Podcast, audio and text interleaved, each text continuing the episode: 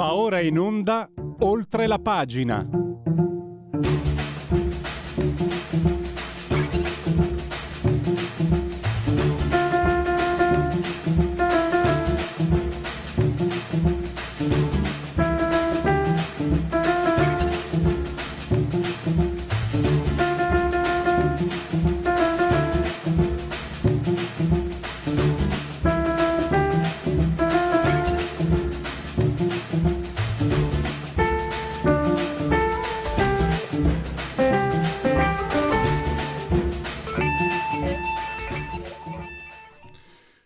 Oltre la pagina Radio Libertà.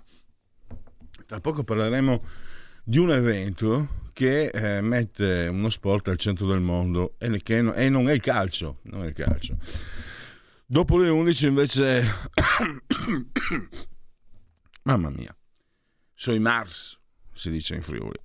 Eh, dicevo, parleremo di Israele nel senso capire quali sono stati gli errori, ma non solo dell'intelligence, anzi, anzi l'intelligence, come era accaduto nel 73, guerra dei sei giorni, e nel 67, guerra dei sei giorni, 73, guerra del Kippur, aveva avvisato eh, i, i leader politici.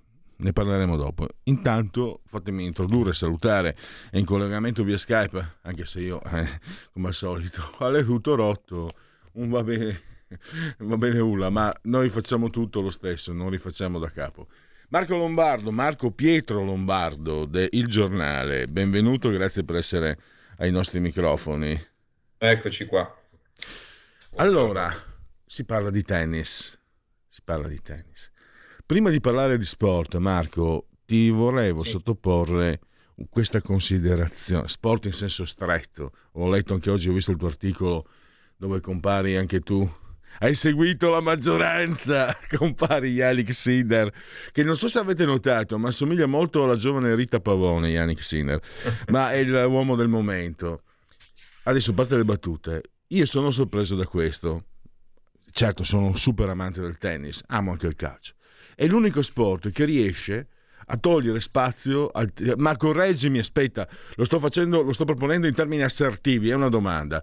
Non ti sembra che il tennis sia l'unico sport rimasto che riesca davvero a togliere lo spazio al calcio, che riesca sempre a essere al centro del villaggio, come diceva un allenatore al quale ieri è stato dato il ben servito, l'altro ieri, eh, anche, ma non solo, perché uno mi risponde facile, beh guarda, quando hai tre re magi cioè tre, figure straordinarie anche al di fuori. Qualcuno ha detto Federer è il più grande atleta della storia moderna e tutti, anche quando davano interviste, sono figure incredibili.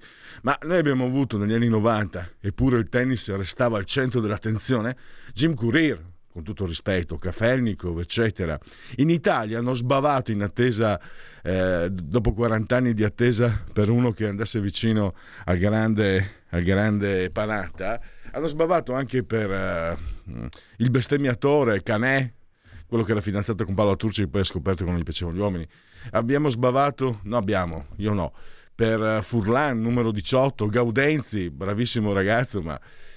Cioè, cos'ha il tennis uh, che piace? Era considerato ai miei tempi uno sport elitario, ma mi sembra, ieri ho visto che ha fatto un record di ascolti, eh, l'altro ieri, cioè Sinner, Sinner Djokovic, record di ascolti sì. e da anni ormai la città che ospita le finals, una volta era il Master se non ricordo male, sì. e ne, le, le, pagine sportive di tutto il mondo ne parlano e, e, lo mettono sempre in prima pagina praticamente. Ho Ma messo guarda, un po' di carne al fuoco. Sei d'accordo con la mia visione innanzitutto? Sì, no, no, assolutamente sì, ma ehm, il, il discorso eh, viene da Panatta, no? Allora, il merito di Panatta ai suoi tempi è stato quello di rendere uno sport, come dicevi tu, elitario, perché il, il tennis nasce come sport per nobili, diciamo così, no? e si è sviluppato nel corso di tanti anni in circoli dove la gente andava a giocare, ma era gente altolocata perché poteva permetterselo. No? Eh, l'arrivo di Panatta, che era comunque un figlio del popolo di Roma, insomma, diciamo, suo padre faceva il, il custode al circolo del tennis dei Parioli. No? Eh, ha reso lo sport più popolare e ha fatto in modo che il tennis cominciasse a diventare uno sport per tutti. Tant'è vero che noi, della mia, almeno della mia generazione, la nostra generazione, abbiamo giocato a tennis. Più o meno tutti quanti. E c'è chi l'ha fatto nei circoli, diciamo, più elitari, ma chi è andato a Milano andava al Lido a giocare a, a tennis. Insomma, quindi diciamo che il merito di quella generazione lì, il merito della generazione Panatta, diciamo, è stato quello di rendere lo sport più popolare. Dopodiché è subentrata proprio per quello che dici tu, il fatto che poi mancavano personaggi, ma però è subentrata una, una, un'altra cosa, cioè che, che il tennis è stato reso uno sport internazionale. E quindi eh, si è arrivati al paradosso di tifare magari qualche campione straniero anche quando magari giocava contro gli italiani. Cioè chi, chi amava Federer, se c'era eh, la volta che Volandri ha battuto Federer ci è rimasto male, cioè, capito? Eh, e quindi questo ha, ha, fatto in modo che, che, che il tennis sia diventato uno sport davvero planetario, indipendentemente eh, non, non, indipendente da chi vincere, perché poi noi abbiamo vissuto quest'epoca meravigliosa di, di, tre giocatori probabilmente irripetibili messi insieme tutti e tre. Però è anche vero che nel mondo il tennis è lo sport più trend, che, che, che, ha, che, fa più trend, anche più del calcio probabilmente, perché anche in paesi dove magari eh, il calcio è diciamo, una, minore, una, passione minore rispetto a quella che viviamo noi, il tennis è uno sport eh, seguito e che riempie sempre, soprattutto il tennis maschile, che riempie sempre i palazzetti o gli stadi. E il fatto, Marco, di essere rimasto l'ultimo grande sport individuale anche che gioca, perché gli sport motoristici hanno perso, soprattutto da quando la Ferrari non corre più in Formula 1 e Valentino Rossi ha smesso eh, il pugilato purtroppo non è quello di quando ero giovane, ma noi io sono nato negli anni 60, Marco tra l'altro abbiamo vissuto anche gli anni meravigliosi, gli anni 70-80 da Borg, tu dicevi prima, certo. qualsiasi cosa, poteva giocare anche contro tutta l'Italia dalla prima all'ultimo, io Mecker lo tifavo sempre Mecker, sempre, sempre, sempre, sempre, sempre. sempre. E, però volevo, eh, ecco, volevo chiederti, perché all'inizio io pensavo i grandi interpreti, no? ho, parlato, ho detto due nomi, ma mi è venuto in mente anche uno che mi era antipatico, Lendl. Lendl sì. I passanti di Lendl anticipavano l'era digitale c'era ancora un gioco analogico e lui faceva il gioco digitale per dire i grandi personaggi. Ma poi mi ha stupito, è quello che resta un po'. Mi ha stupito che anche quando negli anni 90 c'è stato un calo, è, è sempre al centro dell'attenzione. Allora sì, mi domando. C'è, c'è cioè... un altro fattore che il tennis ti costringe a fare il tifo per qualcuno. Cioè, eh, mentre tu puoi vedere una partita di calcio e dire voglio vedere come giocano, sì, mi piace una squadra piuttosto che un'altra, però cioè, puoi anche guardarti, che ne so, eh, Barley contro Wolverhampton, dove dove non ti faresti nessuno e, e, e, ti guardi la partita di calcio. Nel tennis è difficile restare neutrali, quasi impossibile. Alla fine tendi per, mm, per tifare qualcuno, indipendentemente da chi sia in campo. E questo aiuta ovviamente nella popolarità. Poi c'è un altro fattore che il tennis è, è, è, è stato come dire, reso uh, velocemente uno sport business, no? basato molto sul business. Quindi la rincorsa che molti sport fanno, calcio compreso, nel, al mondo del business frenato, il tennis in realtà l'ha già fatto. È così, è, è, è vissuto così, nessuno si scandalizza che se, se, per esempio Sinner vincesse tutte le partite da qui a domenica, vincendo le ATP Finals, guadagnerebbe in un botto 4 milioni e 600 mila dollari. Nessuno si scandalizza, perché questa è la norma di uno, di uno sport spettacolo che da anni offre appunto spettacolo eh, alla gente, che la fa appassionare, che, che, la rende partecipe col tifo per qualcuno e che quindi la gente vive normalmente anche tra l'altro con giocatori mediamente meno star rispetto ad altri sport. E anche, e anche mi ricordo, io ho una frase, non mi ricordo quale campione l'ha detta, in una partita tu hai te stesso, la racchetta, le palline, il giudice, la rete, il pubblico, le linee. Esatto. Ah, e dopo c'è anche l'avversario. E anche questo, certo. cioè un esercizio. Io e te abbiamo già parlato del leggendario Federer Djokovic Wimbledon 2019. Certo. Se vogliamo, sia per chi capisce di tennis, io non so quanto, abbiamo visto dei colpi inenarrabili, ma di per sé mh, non si può dire che sia stato cioè è stato uno spettacolo enorme, ma quello che io quello che, che, mi coinvolgeva era il lato emotivo, ma anche quando ci sono partite con, con campioni meno diciamo conclamati, eh, gioca anche, esercita fascino nello spettatore, credo, te lo domando. A me, sì, me sì, sicuramente. Sì. Cioè, tu sei lì in mezzo, tutto il mondo che ti guarda, anche se sia un piccolo torneo, comunque ti guarda in televisione. Cioè, eh, perché tu hai detto, eh, io ho giocato, io ci ho provato, ci ho provato, poi la racchetta mi ha guardato piangendo e mi ha detto guarda che, eh, guarda che c'è quello sport là, c'è quello con i caschi, ero magro quella volta, eh. c'è il football americano se vuoi, allora sono andato a giocare al football americano, le cose sono andate meglio, perché io purtroppo... Ah, sì, me... però chiunque ha giocato un po' a tennis, male, bene, mediamente... Però, però nessuno nessuno lo fa col pubblico che ti, guarda. Che ti guarda. No, no, no. Però, è, come, sai, è come essere a teatro. Anche quando, giochi, anche quando giochi magari in un circolo con il tuo amico e poi magari si fermano 4-5 persone sì. a vedere la partita, ah, ti beh, senti sì, un po' sì, condizionato, no? C'è questo, questo, questa cosa. Perché, no, perché, è uno sport soprattutto dove non c'è qualcuno che ti aiuta, non è uno sport di squadra, no? per cui eh, questo è, è praticamente il, il, il no, quando, fanno, quando fanno Roma fanno, fanno vedere sempre no, lo stile gladiatori di, di romani. Ecco, effettivamente un po' così, nel senso sei solo con te stesso in mezzo a tanta gente che ti guarda. E, e, insomma, non è facile, mentalmente non è facile essere. Poi c'era la questione anche del punteggio, l'avevo studiato, non mi ricordo più. Sì chi, chi l'ha inventato. Ma guarda, è molto, è molto, banale il punteggio. Una volta uh, non, non, si, non, non, c'erano arbitri, giudici, non c'erano, e quindi si usava l'orologio per segnare i, i, i, punti. E quindi per segnare i punti, usando l'orologio, si faceva 15, 30, 45, poi tornavi allo zero ah. e vincevi il game. Poi dopo il 45, perché è troppo lungo da dire, è diventato 40. Insomma che diceva Panatta, però mi sembra che abbia smentito, il tennis l'ha inventato il diavolo. questo sì, potrebbe beh, essere... Sì, sì, beh, è una frase che si dice, come si dice che sia un gioco degli scacchi giocato su un campo più grande, insomma. Eh, sì, sono tutte definizioni che calzano abbastanza a pennello un e... gioco diabolico perché sono, soprattutto in campo femminile si vedono partite, da, recentemente c'è stata una partita dove una, una, giocatrice era in testa 6-0, 5-0 e poi ha perso al terzo set. Ha dato una mano anche al tennis all'avere... Eh Fognini per fare incazzare la, la sì, meravigliosa ma, moglie allora, diceva, te... parlava male del tennis femminile ma ci sono sì. stati grandi interpreti la Evert la, beh, sì, la Navratilova era uno spettacolo vederla giocare ma anche la, l'italiana allora, Schiavone per aver aiutato? Sì, sì, sì, allora Fognini aiuta e, e, come lui Fognini oggi c'è, vabbè, Kyrgios che gioca ormai ogni tanto eh, però anche lo stesso Rune, perché comunque i, i, personaggi perfetti al tennis non è che piacciono sempre. Cioè, ci, ho letto tutto piccolo, Rune è ghiaccio bollente.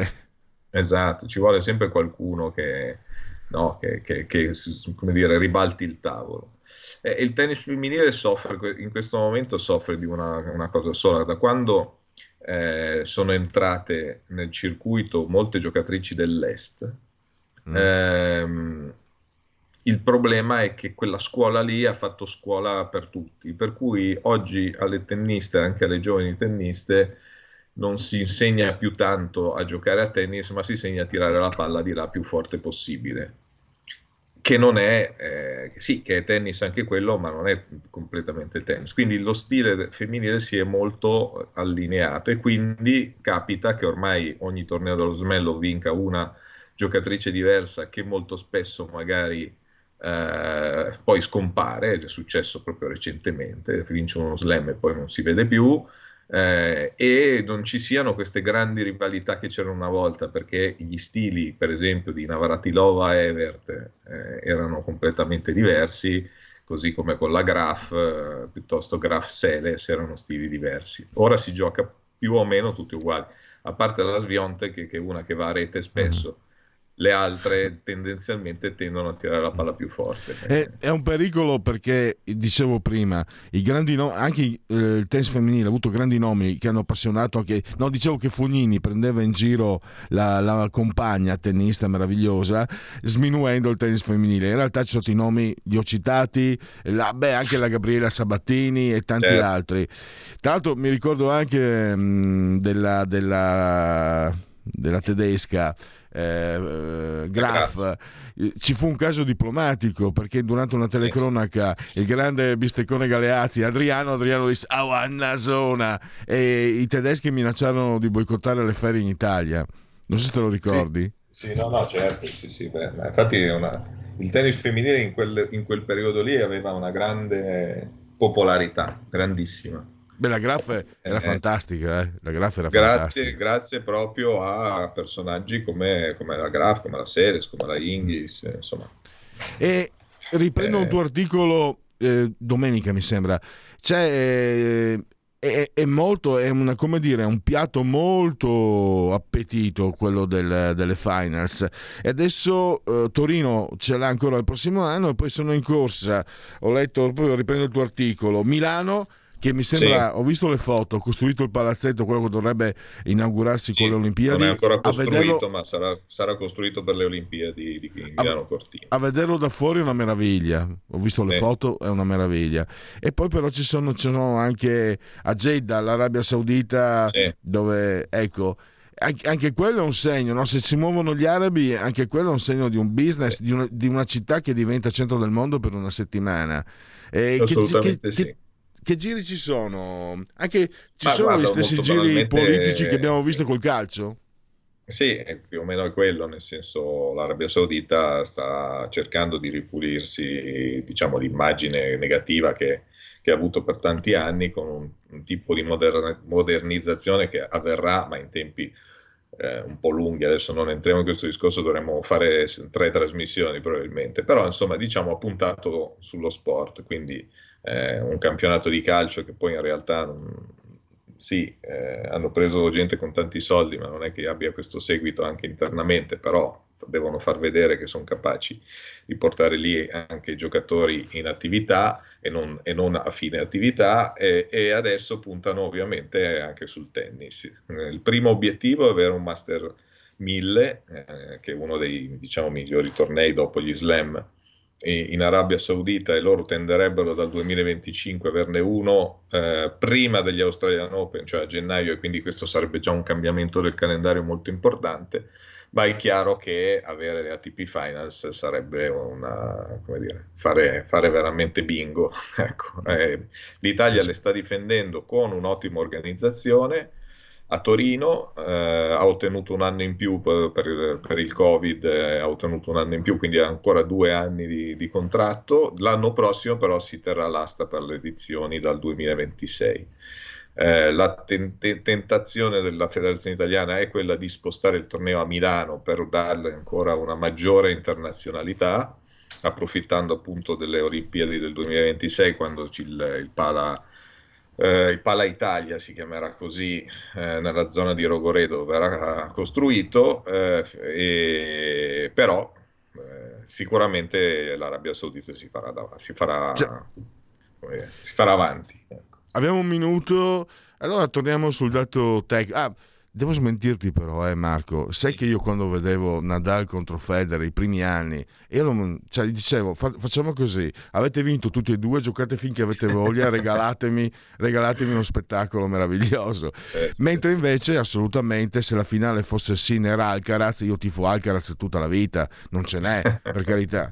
E, e tu una previsione ti sei no, già un po' allora guarda io te, voglio dirti tu hai iniziato questo appuntamento dicendo anche tu hai seguito no e allora io no, non voglio come dire vantarmi di cose clamorose però io già mh, mm, mm, tre anni fa scrissi un articolo dicendo che Sinner sarebbe potuto diventare nel giro di qualche anno il numero uno del mondo. Quindi la cosa che sta succedendo non mi sta sorprendendo per mm. nulla eh, c'è anche un cambiamento in lui. Tu, io, tu, so che c'è questa polemica sul fatto che lui sia più altoatesino che italiano. In realtà non è vero conoscendolo, nel senso che prima perché lui è stato in Alto Adige fino ai 13 anni, poi dopo dei 13 anni si è trasferito a Bordighera e da 10 anni vive, e, e, e, ma lui non solo eh, vive come italiano, ma, ma, eh, anche pensando in tedesco è, ha, un, ha, un, animo molto italiano. Lui è molto meno,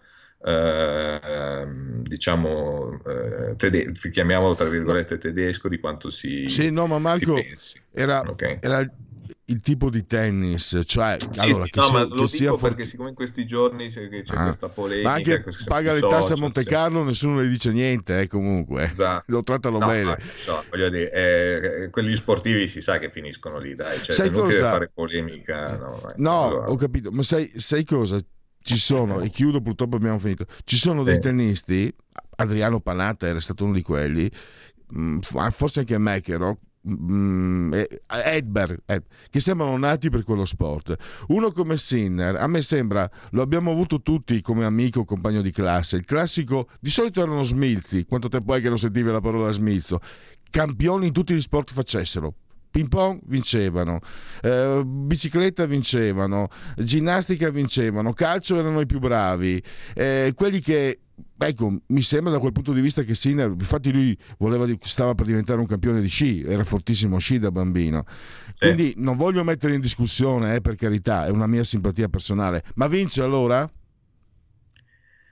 Eh, guarda, eh, stasera è dura, per esempio, sarà molto dura, eh, ah, può vincere, eh, dipende molto da quello che succede stasera, nel senso che se mai dovesse, se ce la fa, adesso c'è una, c'è una complicata questione di set game, allora se vince stasera è a posto, se perde bisogna vedere una, una complicata serie di set vinti, game, vinti o persi, eccetera.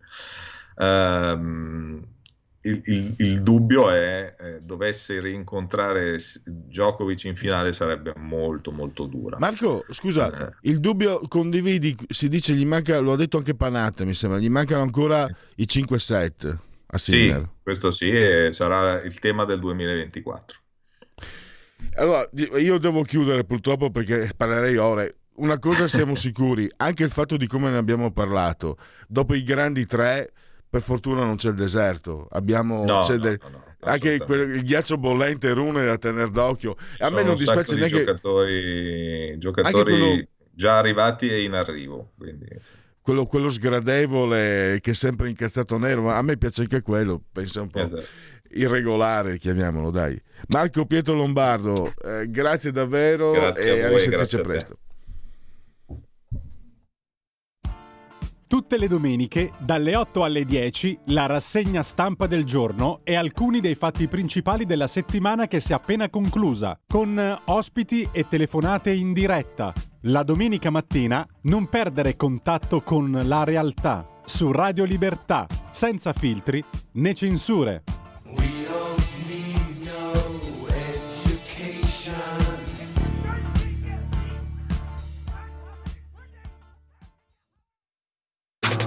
Stai ascoltando Radio Libertà. La tua voce libera, senza filtri né censura. La tua radio.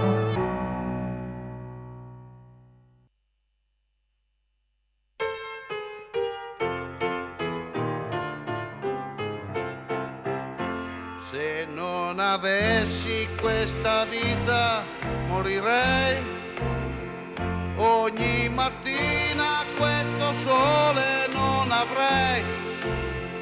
Così ragazzo, così chitarra che non sai.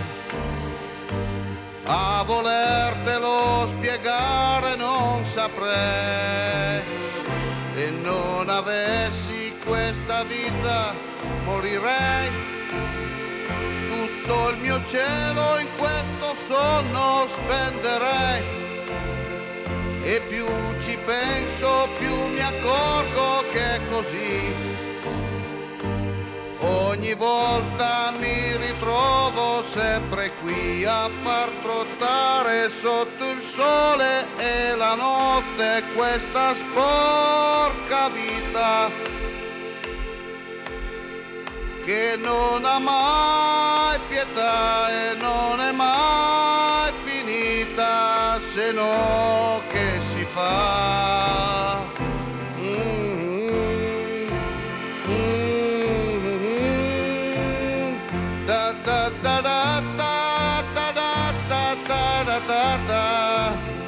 E più ci penso più mi accorgo che è così. Ah.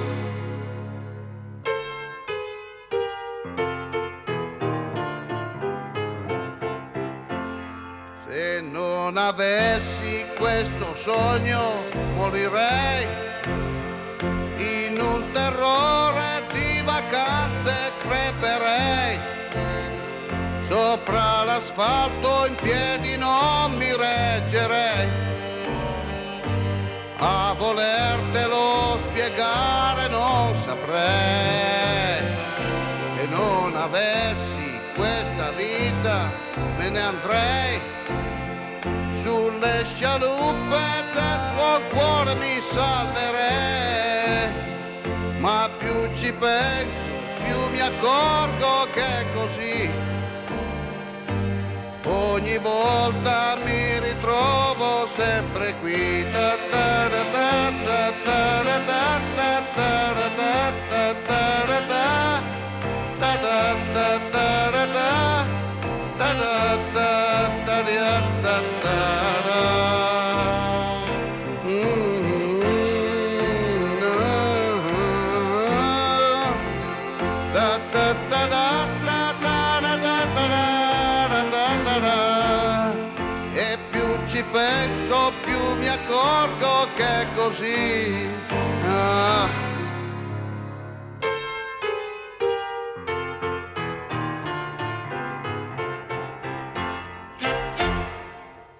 Lasciamo Paolo Conte, anche questa è una proposta di oltre la pagina di Radio Libertà proveniente direttamente dalle mie nutritissime ricchissime, personalissime librerie discografiche. E allora, come vi ho anticipato, andiamo a, a, a, ad analizzare i fatti di Israele perché eh, ne abbiamo già parlato, era molto interessante, sempre da Panorama, sempre con Marco Tortorella, eh, l'ipotesi, più di un'ipotesi di, di spionaggio, forse di, tradi, di, tradimento.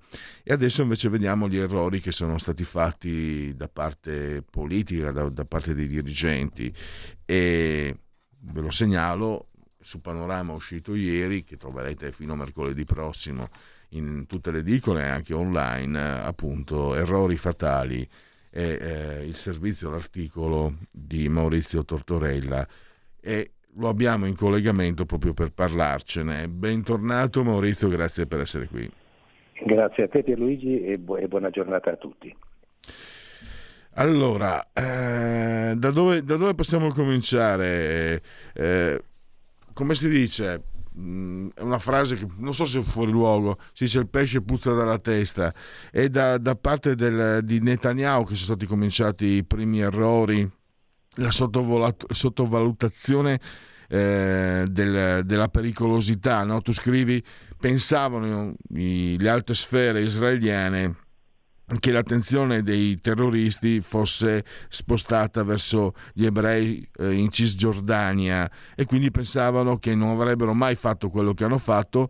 Anche, devo anche dire la verità, no? quello che è scritto, cioè immedesimandomi, io sono un dirigente israeliano, non vado a pensare che quelli di Gaza facciano una cosa del genere, perché lo sapeva tutto il mondo che una volta fatta una cosa del genere si sarebbe scatenato l'inferno contro, eh, ma evidentemente è stata sottovalutata la, so, la follia. Eh, o è un errore diffuso, cioè a più livelli commesso? Come, come lo possiamo analizzare, Maurizio?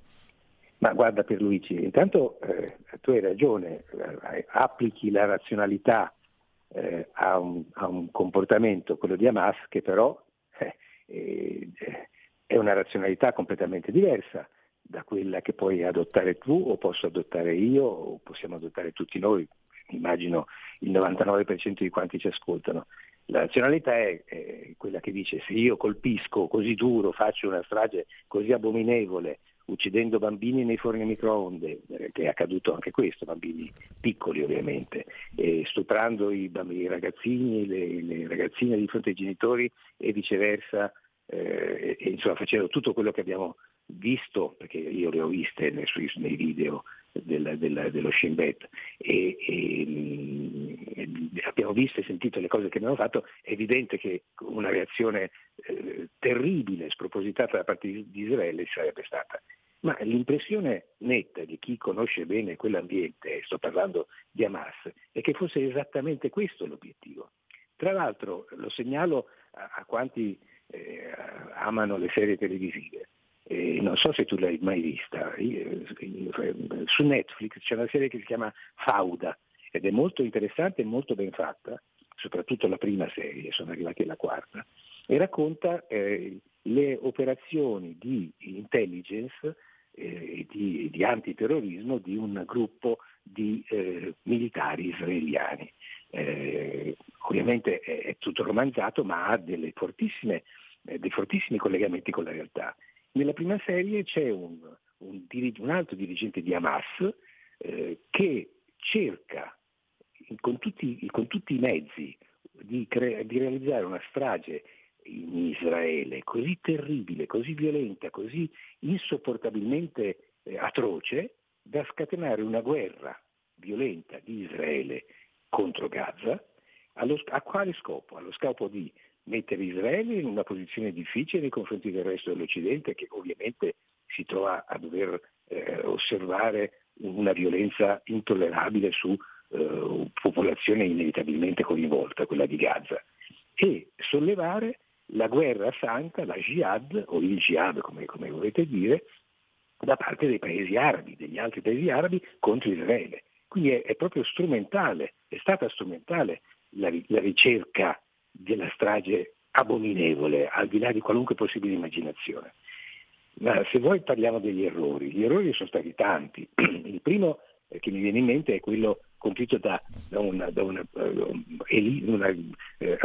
uh, gruppo di elite dei servizi segreti israeliani che si chiama uh, Unit o Unità 8200, è, uno, una, è, una, unità che lavora da tantissimi anni, è stata fondata nel 1952, per intenderci quella che aveva scoperto che Re Hussein di Giordania e, e Nasser, il presidente egiziano, nel giugno del 67 stavano per fare l'attacco di quella che sarebbe stata la guerra dei sei giorni.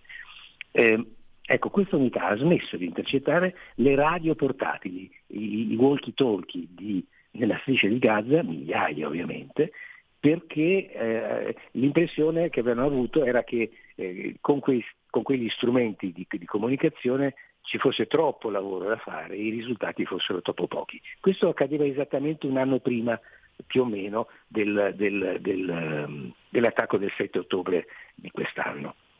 E, è stato un errore fatale perché eh, Hamas ha eh, organizzato e realizzato l'operazione, l'attacco, eh, utilizzando esclusivamente quel tipo di strumenti, cioè radio e walkie-talkie, radio portatili, e non hanno fatto nulla sui cellulari che invece sono più facilmente intercettabili.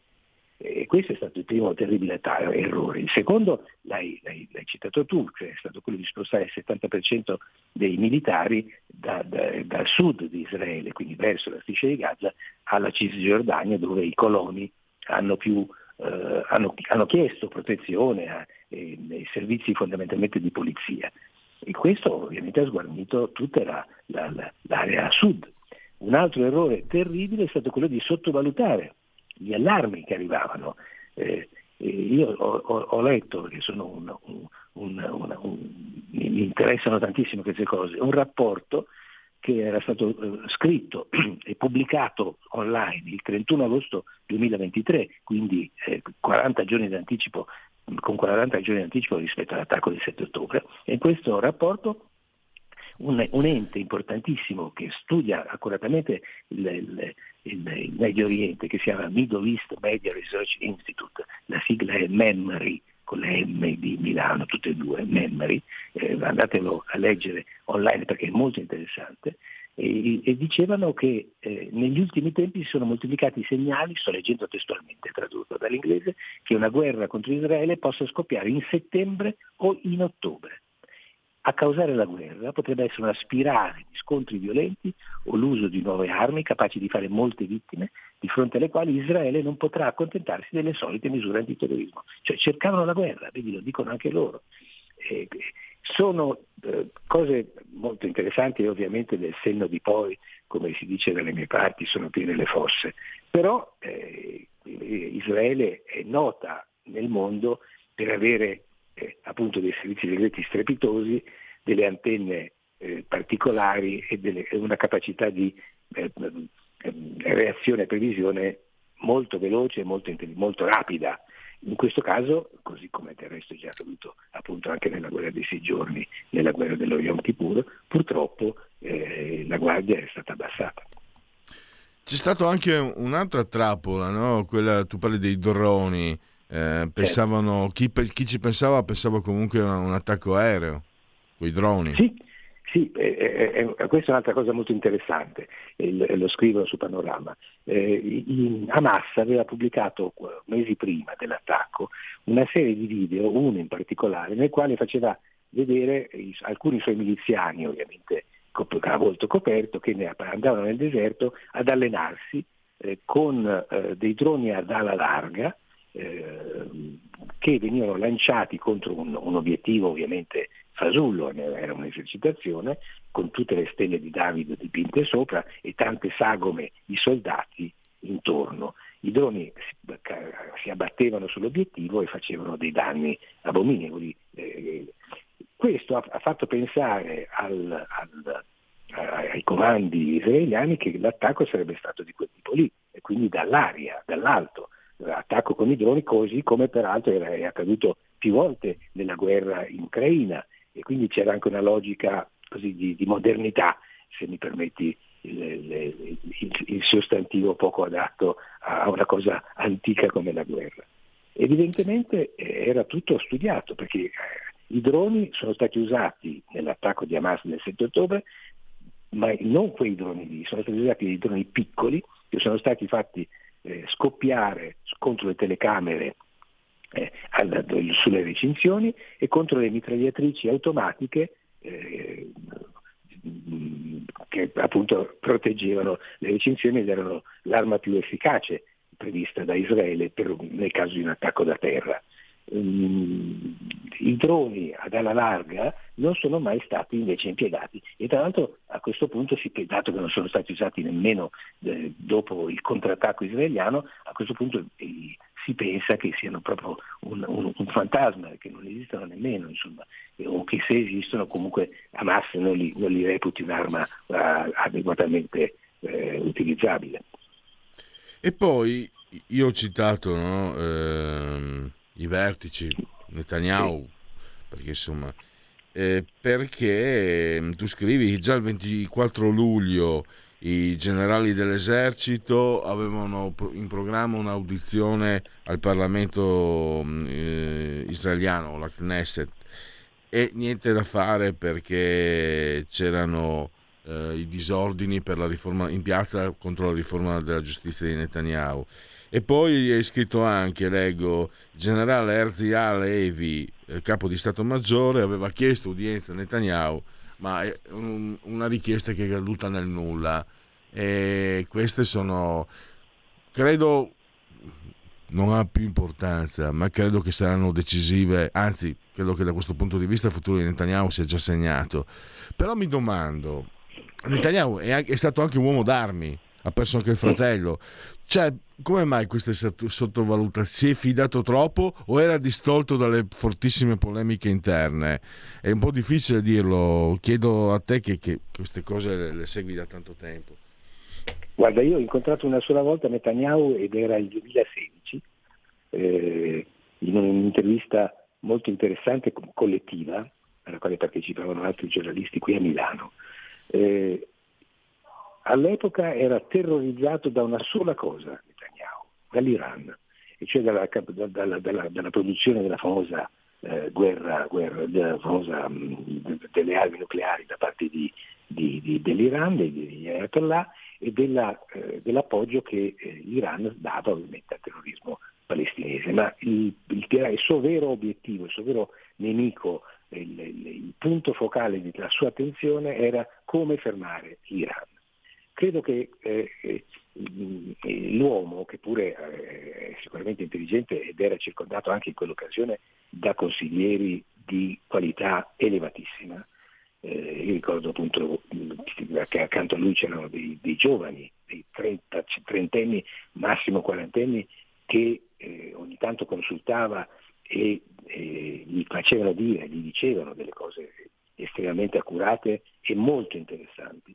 Ehm, io credo che eh, queste, questo tipo di ossessioni, di, di, di, ehm, di spinte psicologiche eh, possono essere difficili da, da superare in, una, in, un paese oggettivamente assediato, che quindi deve scegliere fondamentalmente un suo nemico.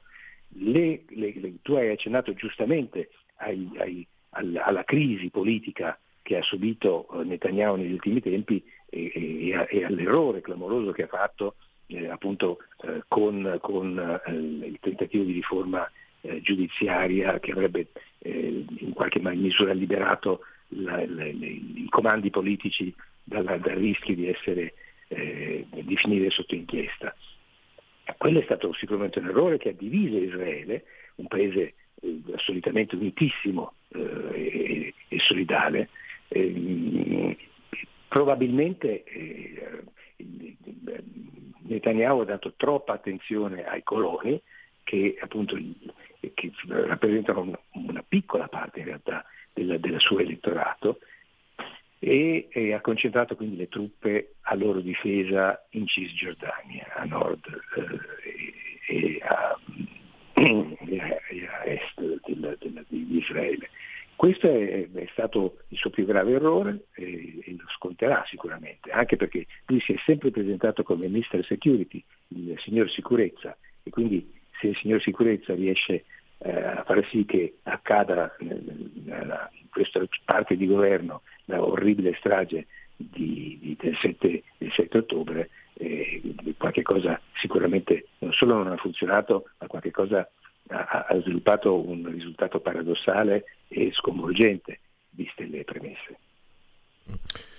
Un'ultima, un'ultima cosa, eh, la reazione generale politica eh, di Israele è stata comunque di compattezza, lo chiedo perché all'esterno, lo abbiamo visto anche nel mondo, ci sono eh, persone di religione ebraica che attaccano Netanyahu e a me viene in mente che, facciamo un'ipotesi no? eh, fantascientifica, se l'Italia voglio provare a essere un po' spiritoso, ma non è che se l'Italia fosse attaccata dalla Svizzera, in questo momento eh, Ellie Schlein, che tra l'altro è svizzera, la sinistra, Giuseppe Conte farebbero il tifo per la Svizzera. Mi sembra che eh, invece, per fortuna, sia per quanto messa alla prova da tante polemiche, la politica cioè, abbia fatto comunque coesione, anche perché ne va della vita, anche perché cioè, di cosa poi sto parlando? Un... ho sbagliato domanda, scusami Maurizio, cioè il 7 ottobre, cioè, che... però la sinistra italiana eh, direbbe che comunque sarebbe colpa della Meloni il 7 ottobre, un 7 ottobre italiano, perché li conosciamo, scusami questo sfogo, ma li ho visti ormai sono anni che vedo come si comportano giornalisti, politici, pseudo intellettuali, ho visto come, come quello che ha scritto Michele Serra sul caso della piccola Indy e quindi francamente se succedesse io li vedo già pronti a dare la colpa al governo e a dire che è solo colpa di, di, di Salvini e Meloni. Però ecco, Ma... comunque come, come ha, reagi- ha, tenuto la, la compattezza israeliana? Ecco, questa è la domanda giusta. Sì, la, la, la, l'orribile attacco ha, ha, in qualche misura eh, eh, unito il paese, eh, non so quanto questo durerà, ma, ma c'è stato un, un, un, un, afflato di unità.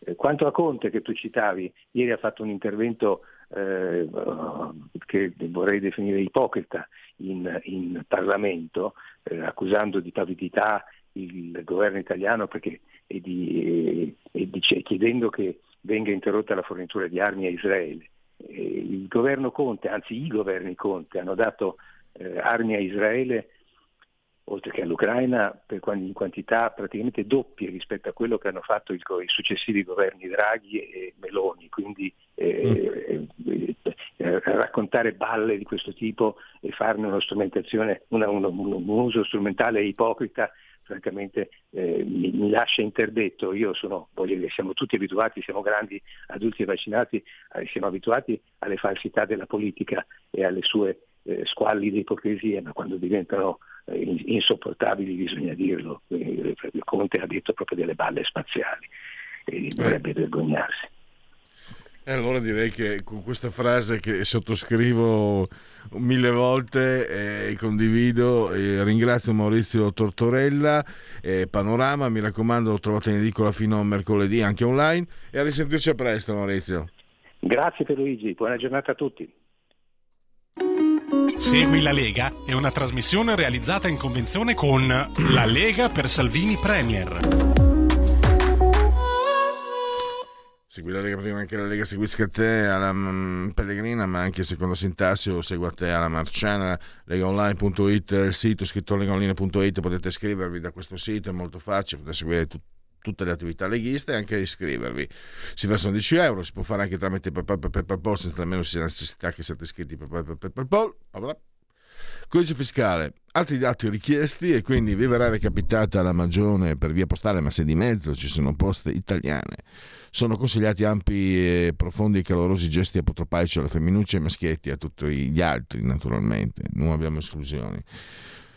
Poi la tessera Lega Salvini Premier, poi l'autodeterminazione del D43, soldi nostri, possiamo perlomeno, se li tiene lo Stato, ma almeno possiamo dirgli dove spenderli, come spenderli, in questo caso il consiglio politico, il 2 per 1000 per la Lega, il D43, lo scrivi nella tua dichiarazione dei redditi, scelta libera che non ti costa nulla, di Domodossola, 4 volte matematica, 3 il numero perfetto, vediamo se ci sono, no, ancora, eh, questa è una citazione eh, metacinematografica, eh, non so cosa vincete se intanto non indovinate nessuno non lo indovinate quindi. Vincete 5 trilioni di euro se, se la indovinate. Seguito a non avere fame.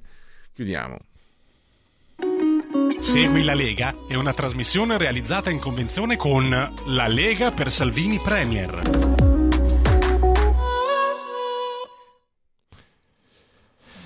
Allora, il numero di pubblica utilità, dati trimestrali, sto leggendo i dati Istat. Ehm, nel terzo trimestre nel 2023 le richieste di aiuto degli utenti delle vittime rispetto al trimestre precedente più 6,5%. Eh, poi chiudiamo. Andiamo sui prezzi. Eh, prezzi al consumo ottobre 2023 eh, sono diminuiti dello 0,2 su base mensile e aumentati di 1,7 su base annua, da più 5,3 del mese precedente. La stima preliminare era più 1,8. Chiudiamo e andiamo a convenevoli, veloci formulari circolandovi che siete in simultanea con Radio Libertà quando sono scoccate le 8, eh, le 8, le 11 e 28, stavo leggendo il contrario, insieme al grande dottor Federico Borsari sulla Tol d'Assiso saldamente di comando energia tecnica, entrambi sospesi a, a 98 metri sopra il livello del mare, eh, 24 sono i gradi centigradi sopra lo zero come sempre l'abbraccio forte forte forte forte rivolto alla signora Adriana Angela che ha fatto gli anni ieri, ieri o ieri perché mi confondo. Ma no, non si fanno gli auguri dopo comunque gliel'ho fatti subito eh, in privato. E alla signora Clotilde e alla signora eh, Carmela che ci seguono ma ci seguiscono anche naturalmente. Ieri ha fatto gli anni Adriana Angela eh, buona prosecuzione, compleanno del giorno dopo. E dicevo che ci seguono, ci seguiscono anche, come prevede anche la sintassi, dal canale 252 del digitale televisivo terrestre. Naturalmente questa è una radiovisione che sembra una radio libertà, campo oltre cent'anni, meditate gente, meditate, potete continuare a fariculare dalla suono digitale della radio DAB, oppure grazie all'applicazione iOS Android, seguirci ovunque vi siate, grazie all'applicazione iOS Android, Alex accendi Radio Libertà, per saperlo ne saremo riconoscenti, poi Twitch, eh, social di ultima generazione, YouTube e l'ottimo abbondante sito radiolibertà.net. Vigesimo sesto giorno di Brumaio, mese del calendario repubblicano, per tutti è un giovedì Soibe 16 di novembre, anno domini 2023-2023 che dir si voglia. Il Doge e Leonardo Loredan che è diventato eterno, è stato proiettato nell'eternità da un formidabile ritratto di Giovanni Bellini, uno dei più bei ritratti della storia dell'arte. D'Alembert eh, Diderot, la, l'enciclopedia Tazio Nuvolare, il mantovano nuvolante, col, praticamente per fare la curva in derapata tirando il freno a mano, l'ha inventata lui, geniale. Vargas Meredith, eh, due nomination zero Oscar, le, Les Amoureux, gli innamorati di Raymond Peinet, Lia Zoppelli, eh, attrice milanese, Mate Parlov è stato un grande campione, credo sia stato l'unico che è stato campione del mondo, campione d'Europa, sia eh, da dilettante che da professionista e ha vinto anche le Olimpiadi, credo fosse un medio, medio massimo. Licia Maglietta, Pane Tulipani, Lisa Bonet, Ascensore per l'inferno, i Robinson e chiudiamo con Maggie Gyllenhaal, Sorella d'arte, due nomination zero Oscar. 11.31, subito la palla a Lega Liguria e grazie a tutti per aver seguito, per continuare a seguire Radio Libertà. Miau. Stai ascoltando Radio Libertà. La tua voce libera, senza filtri né censura. La tua radio.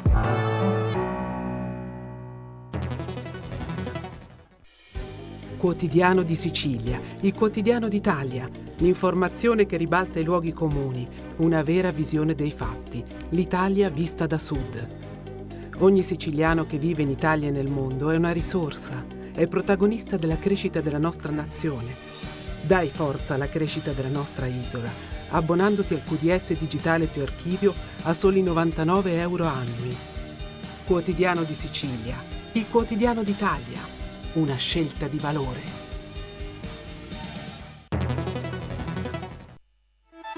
Stai ascoltando Radio Libertà, la tua voce libera, senza filtri né censure, la tua radio.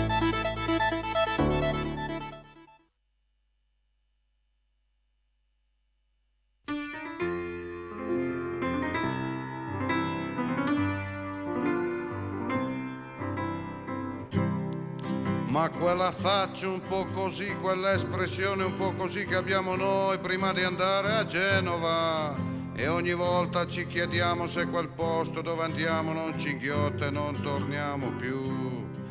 Eppur parenti siamo un po' di quella gente che ce l'ha che come noi è forse un po' selvatica, ma la paura che ci fa quel mare scuro che si muove anche di notte non sta fermo mai. Genova per noi che stiamo in fondo alla campagna e abbiamo il sole in piazza rare volte il resto è pioggia che ci bagna. Genova, dicevo, è un'idea come un'altra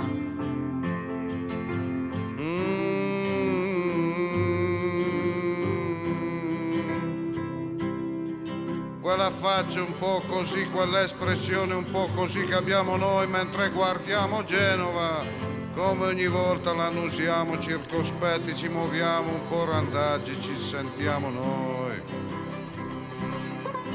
Macaia, scimmia di luce e di follia, Oschia, pesci, Africa, sonno, nausea, fantasia e intanto nell'ombra dei loro armati tengono lini e vecchie lavande. Lasciaci tornare ai nostri temporali. Genova, ai giorni tutti uguali in un'immobile campagna con la pioggia che ci bagna i gamberoni rossi sono un sogno. E il sole è un lampo giallo al parabrise. Ma quella faccia un po' così, quell'espressione un po' così che abbiamo noi, che abbiamo visto Genova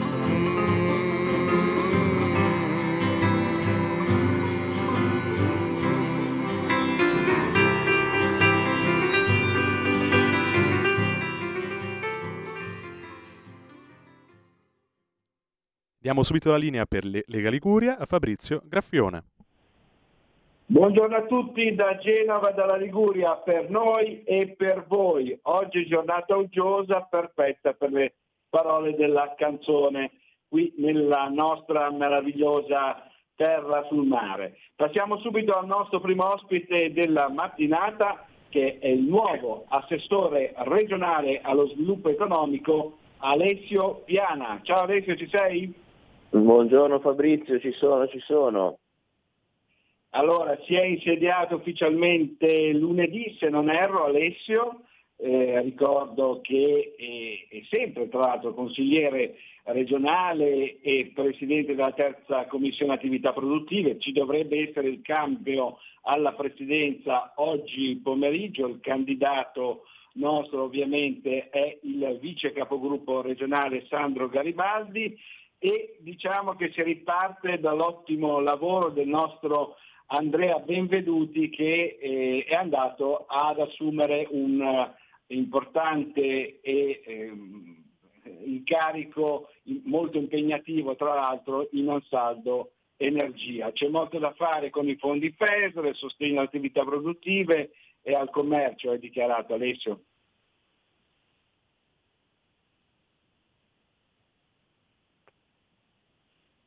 Alessio, abbiamo dei problemi di linea con Alessio Piana, chiedo aiuto alla regia.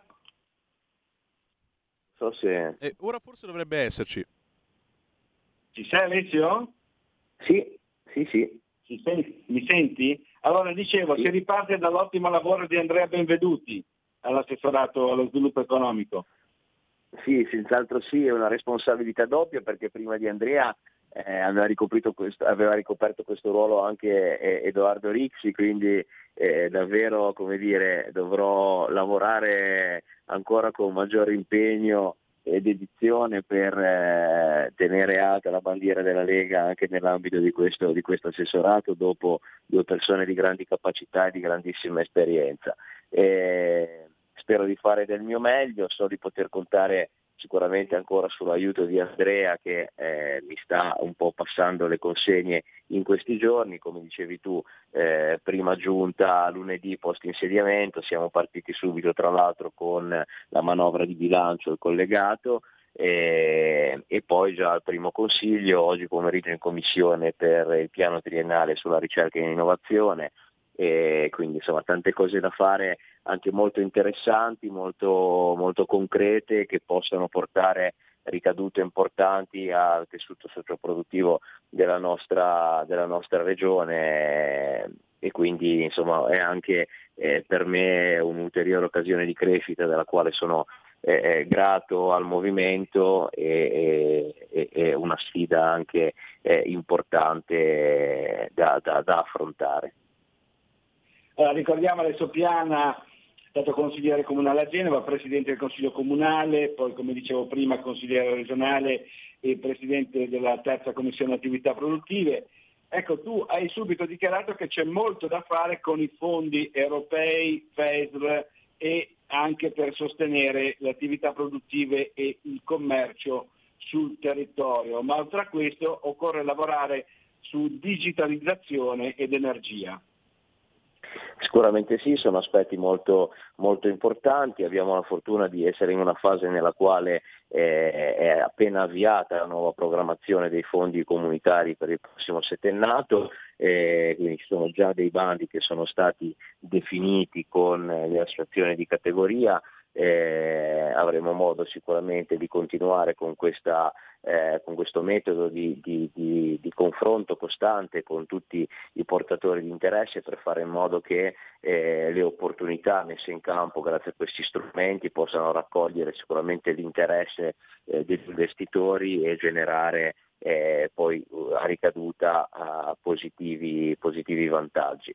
Eh, molto anche da un punto di vista energetico, a livello regionale stiamo affrontando eh, eh dire, anche una riorganizzazione che vede una, una, partecipata regionale che storicamente si è comp- occupata di energia IRE in una nuova ristrutturazione proprio finalizzata anche a eh, dare risposte ancora migliori, ancora più adeguate a quelle che sono le esigenze liguri nell'ambito di questo comparto, ma poi alla fine si rischia sempre di essere eh, e di entrare in ragionamenti magari troppo tecnici, però devo dire ho trovato eh, oltre appunto a, a, alle realtà alle realtà produttive e, e, camerali con le quali e le associazioni di categoria con le quali già avevo rapporti, una struttura regionale composta davvero da, da, ottimi, da ottimi, professionisti che eh, sono certo mi potranno supportare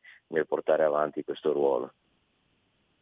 Ecco, eh, senti, partiamo subito con un argomento molto caldo, perché stamattina, e di cronaca tra l'altro, perché stamattina i lavoratori dell'ex Ilva hanno occupato per protesta la eh, rotatoria eh, antistante l'aeroporto di Genova. Ecco, questa è una partita molto impegnativa per te nel futuro.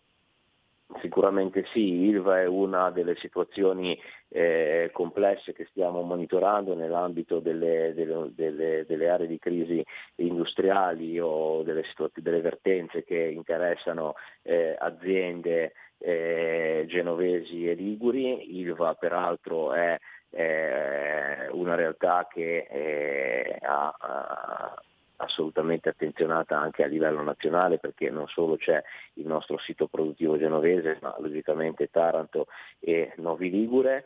Eh, molta l'attesa rispetto all'esito dell'incontro che ci sarà tra il governo e ArcelorMittal in Italia eh, il 23 novembre prossimo e quindi eh, come dire, anche la conseguente, eh, il conseguente innalzamento diciamo così, della mobilitazione sindacale funzionare proprio ad avere da quel confronto, da quell'incontro, le risposte eh, più adeguate a garanzia dei livelli occupazionali, della continuità della produzione per delle, degli assi strategici comunque del nostro paese, quale è l'acciaio.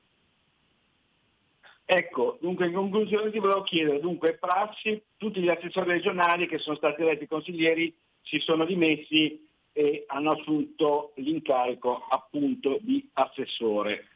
Eh, tu al momento sei ancora consigliere regionale, eh, questa prassi continuerà anche con te, hai già parlato con il Presidente Totti? Io senso? al momento andiamo avanti così, andiamo avanti così e poi vedremo a partire dal prossimo anno se sarà necessario, eh, la situazione è cambiata rispetto all'inizio della legislatura e quindi è un aspetto che affronteremo poi comunque non comprometterà sicuramente l'attività eh, svolta anche all'interno del Consiglio regionale. Benissimo, allora ringraziamo e facciamo i complimenti al nostro nuovo assessore regionale allo sviluppo economico Alessio Piana, ti auguriamo buona giornata e buon lavoro, sarai molto impegnato. Grazie, buona giornata a tutti voi, buongiorno.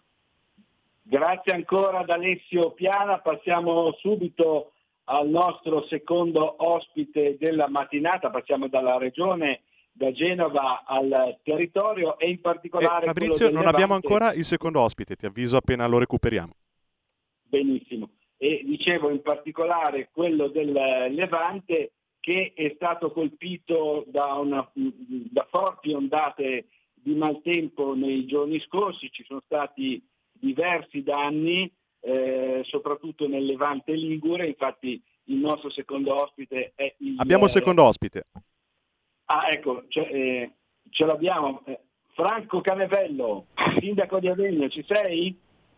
Ci sono, buongiorno a tutti.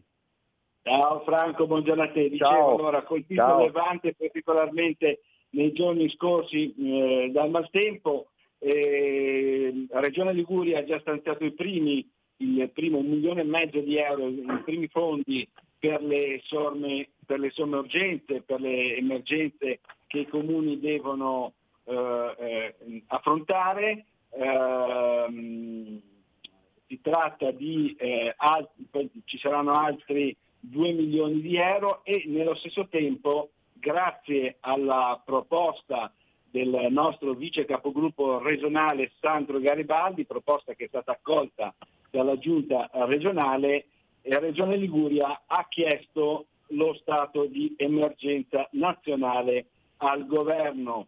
Più o meno, secondo una prima stima, fatta insieme ai sindaci del territorio eh, si chiede eh, circa 97 milioni di euro, quindi complessivamente sono circa 100 milioni di euro. Ecco, innanzitutto voglio sapere, ad Avenio la situazione è, non è stata drammatica come in altri comuni dell'entroterra genovese e del Levante. Beh, diciamo, eh, beh, niente, dato innanzitutto grazie, grazie di questo contatto. Beh, niente, intanto noi come comune non abbiamo avuto, diciamo così, proporzionalmente enormi danni come nell'introterra, però comunque più o meno si aggira sui 700 mila euro i danni, frane, smottamenti, eccetera, eccetera. Quindi ora eh, dovremo, la fa, manderemo la perizia in Regione Liguria e così vedremo un attimino se possiamo racimolare qualche soldo sperando che ci diano per tutta, per tutta, la regione lo stato di calamità nazionale. Quello sarebbe importante perché molti comuni come siamo noi, piccoli, con 2500 abitanti, eh, danni di questo genere qua diventano veramente insormontabili e, e di, non facile, di, non facile, finanziamento. Ecco, insomma, faremo un piccolo mutuo per cercare di tamponare eh, le prime cose più urgenti tipo strade che stanno per crollare eccetera eccetera, consolidamento, poi vedremo poi il prossimo futuro sperando appunto che ci diano questo tipo di mano qua, ecco insomma. Ecco, per quanto riguarda invece le strade di collegamento dell'entroterra, ehm, per esempio se era stata bloccata la Valdave con la 586, eh, poi è stata sbloccata, poi è stata ribloccata, poi è stata sbloccata no- nuovamente, Mm, eh, il, sulla scoglina, addirittura sul passo della scoglina ST23, strada provinciale 23, eh, si è dovuto intervenire addirittura con gli esplosivi e lì devo ah. ringraziare anche il nostro consigliere delegato alla viabilità della città metropolitana di Genova, Franco Senarga, perché certo. veramente si è dato da fare, era, io so che proprio minuti dopo era subito lì sul posto, eh, ha percorso la, la, Val Fontana Buona, la Val d'Arte in lungo e in largo e Città Metropolitana ha dato una mano anche con i suoi mezzi, con i suoi uomini a, a, a, ai dirigenti e tecnici di, colleghi di, di, ANAS. Ecco, adesso la situazione com'è? Si, si riesce diciamo attimino... innanzitutto, ecco sì, ma eh, diciamo che diciamo, la situazione si sta fluidificando anche comunque in attesa di consolidamenti che saranno da fare piuttosto pesanti ecco, su questi fronti qua perché veramente eh, si è evidenziata una, una, situazione particolarmente delicata. Quindi eh, sicuramente Città Metropolitana e il nostro consigliere, essendo sempre sul pezzo, veramente sul territorio, hanno potuto constatare le necessità da poter affrontare e quindi ora ci sono dei sensi unici alternati in questo momento e quindi penso che anche loro sicuramente aspetteranno questa richiesta del nostro consigliere regionale sperando che venga accolta. Ecco. Allora, allora, lanciamo un appello veramente per la Liguria e in particolare per l'entroterra, il nostro entroterra, Levante Ligure, eh, sia veramente eh, accolta, approvata dal governo lo stato di emergenza nazionale perché c'è bisogno di fondi, come sapete la Liguria frana, eh, la conformazione del nostro territorio piuttosto eh, da anni, da, da, da, da, secoli che è così stretto tra, eh, tra, le colline, le montagne il mare e purtroppo eh, il, il, il territorio è quello. Eh, passiamo sì. a un altro argomento sempre con Franco e rimaniamo diciamo, nel, tema dell'ambiente. Perché? Eh. Perché eh, proprio nei giorni scorsi c'è stata un'audizione alla Camera del nostro vicepresidente e assessore ai parchi eh, di Regione Liguria, Alessandro Piana, eh, un'audizione informale sull'istituzione definitiva del Parco Nazionale di Portofino, precisamente nella Commissione Ambiente della Camera. Allora, secondo Alessandro Piana, l'ultima proposta di perimetrazione fatta da Regione Liguria aggiornata lo scorso settembre, che appunto ricordo prevede i comuni di Camogli, Portofino e Santa Margherita Ligure, valorizza pienamente i bisogni del territorio e individua una vasta area contigua che comprende circa 600 ettari in più nei territori di Camogli, Santa Margherita, Ligure e adesso anche un po' Rapallo. Allargare invece ad aree intensamente antropizzate storicamente sottoposte all'azione dell'uomo non risulta in linea con la definizione normativa dei parchi nazionali. Sarebbe proprio del, del tutto inutile sostanzialmente. Sei d'accordo con Alessandro Piana, Franco? Ma direi, direi proprio ricordo sì, che il comune, per i nostri ascoltatori, ricordo che il comune di Avegno si trova proprio alle spalle di Arenco, proprio vicinissimo alla- al monte di Portofino dove, dove dove c'è il parco at- attualmente. Certo. Ma no, il discorso è che noi ovviamente siamo si- subito stati, io personalmente sono stato contrario al, al parco, alla perimetrazione che era stata evidenziata due anni fa e poi eh, un anno fa. Certo, perimetrazione compreso anche il comune di Avegno a sette comuni. Eh, direi e dico e ho sempre sostenuto che comunque un parco nazionale all'interno del nostro territorio, seppur in piccole porzioni, eh, non ha gran senso anche perché eh, i nostri territori sono già tutelati ovviamente da, da piani regolatori eccetera eccetera nelle zone in cui sono stati diciamo così eh, evidenziati i confini già lì era una zona, era una zona diciamo così vincolata e protetta dal comune quindi nessuno può andare a insediare altre, altre realtà. Ehm, diciamo che il nostro territorio è sempre stato un terreno un territorio agricolo o comunque un territorio con coltivazioni di castagni, oliveti, eh, pascoli e quindi da quel punto di vista lì non vedo, non vedo la, la- diciamo così, il- la collocazione di un parco nazionale dove in cui eh, bisogna lasciare tutte le cose come stanno e non si può intervenire in nessun modo. Il problema nasce dall'abbandono, questo sì, e sicuramente l'abbandono non è determinato neanche dal non parco nazionale, ma bensì da politiche che sono sviluppate in, in 50 anni, in 100 anni da qua in- indietro, ecco, insomma, che poi non hanno contribuito a, a sviluppare il territorio in maniera agricola. Ecco, calcolando che 70 anni fa il nostro comune comprendeva circa il 95% di popolazione che era agricola, agricoltori, quindi da lì in avanti è, è stato un degrado totale, ma perché ci sono stati delle- degli atteggiamenti dei governi centrali, eh, parlo- partono dietro eh, in maniera sconsiderata. Ecco, insomma, all'epoca non conveniva rimanere nelle campagne, ma bensì andare da altre parti e quindi eh, chiaramente ci siamo ritrovati boschi, castagnetti e anche diciamo, oliveti incolti quindi più aggiungiamo anche i cinghiali che negli ultimi decenni hanno fatto la loro parte, ci ritroviamo con, con un degrado generalizzato. Ecco, insomma, bisognerebbe centralizzare un po' più diciamo così, degli interventi mirati sul territorio, ma contribuire. Ora è molto di moda i giovani, quindi giovani che si possano avvicinare a, diciamo così, all'agricoltura, cercare di incentivarli e dargli insomma, delle possibilità per poter eh, cercare di insediarsi sui territori. Ecco. Ecco, in ogni caso, tornando al parco, il decreto ministeriale del 10 ottobre 2023, volevo puntualizzare con te, rec- recepisce la proposta di Regione Liguria di un parco esteso sui tre comuni che abbiamo già detto, Camogli, Portofino e Santa Margherita Ligure, ma tiene conto anche della tutela delle aree cuscinetto, che è già assicurata, come ben spiegato te, dalle zone speciali di conservazione, dal piano territoriale di coordinamento paesistico della Liguria e dai vincoli paesaggistici, oltre che dai piani urbanistici comunali, cioè ce n'è per Certo, ogni. certo. Certo. È corretto quello che, che ho spiegato? assolut- assolutamente sì, diciamo che, eh, ripeto, Parco Nazionale, Parco, Parco Portofino, se ne è parlato in tutte le salse del Parco, parco Nazionale. E ovviamente io lo dico po' fuori dai denti, Parco Nazionale, il nome Parco Nazionale è diventato una moda, una moda che comunque al di là di tutto eh, non, non tiene presente cioè, determinate cose, determinate caratteristiche, determinati eh, modi anche di, di fare del territorio, chiaramente. Poi è chiaro che eh, se io dovessi essere agricoltore e vendo un barattolo di marmellata da Targato Monte di Portofino, Parco Nazionale, chiaramente lo vendo a un prezzo superiore.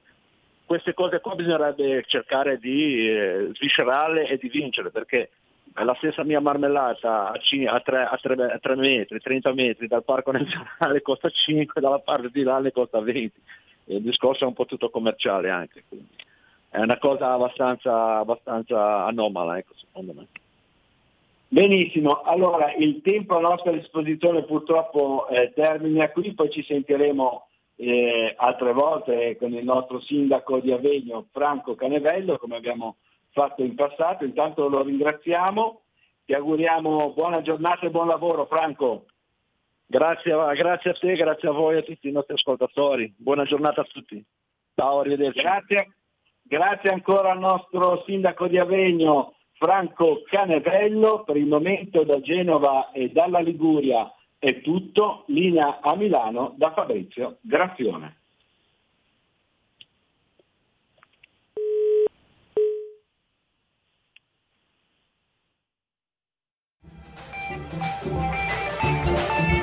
Avete ascoltato oltre la pagina.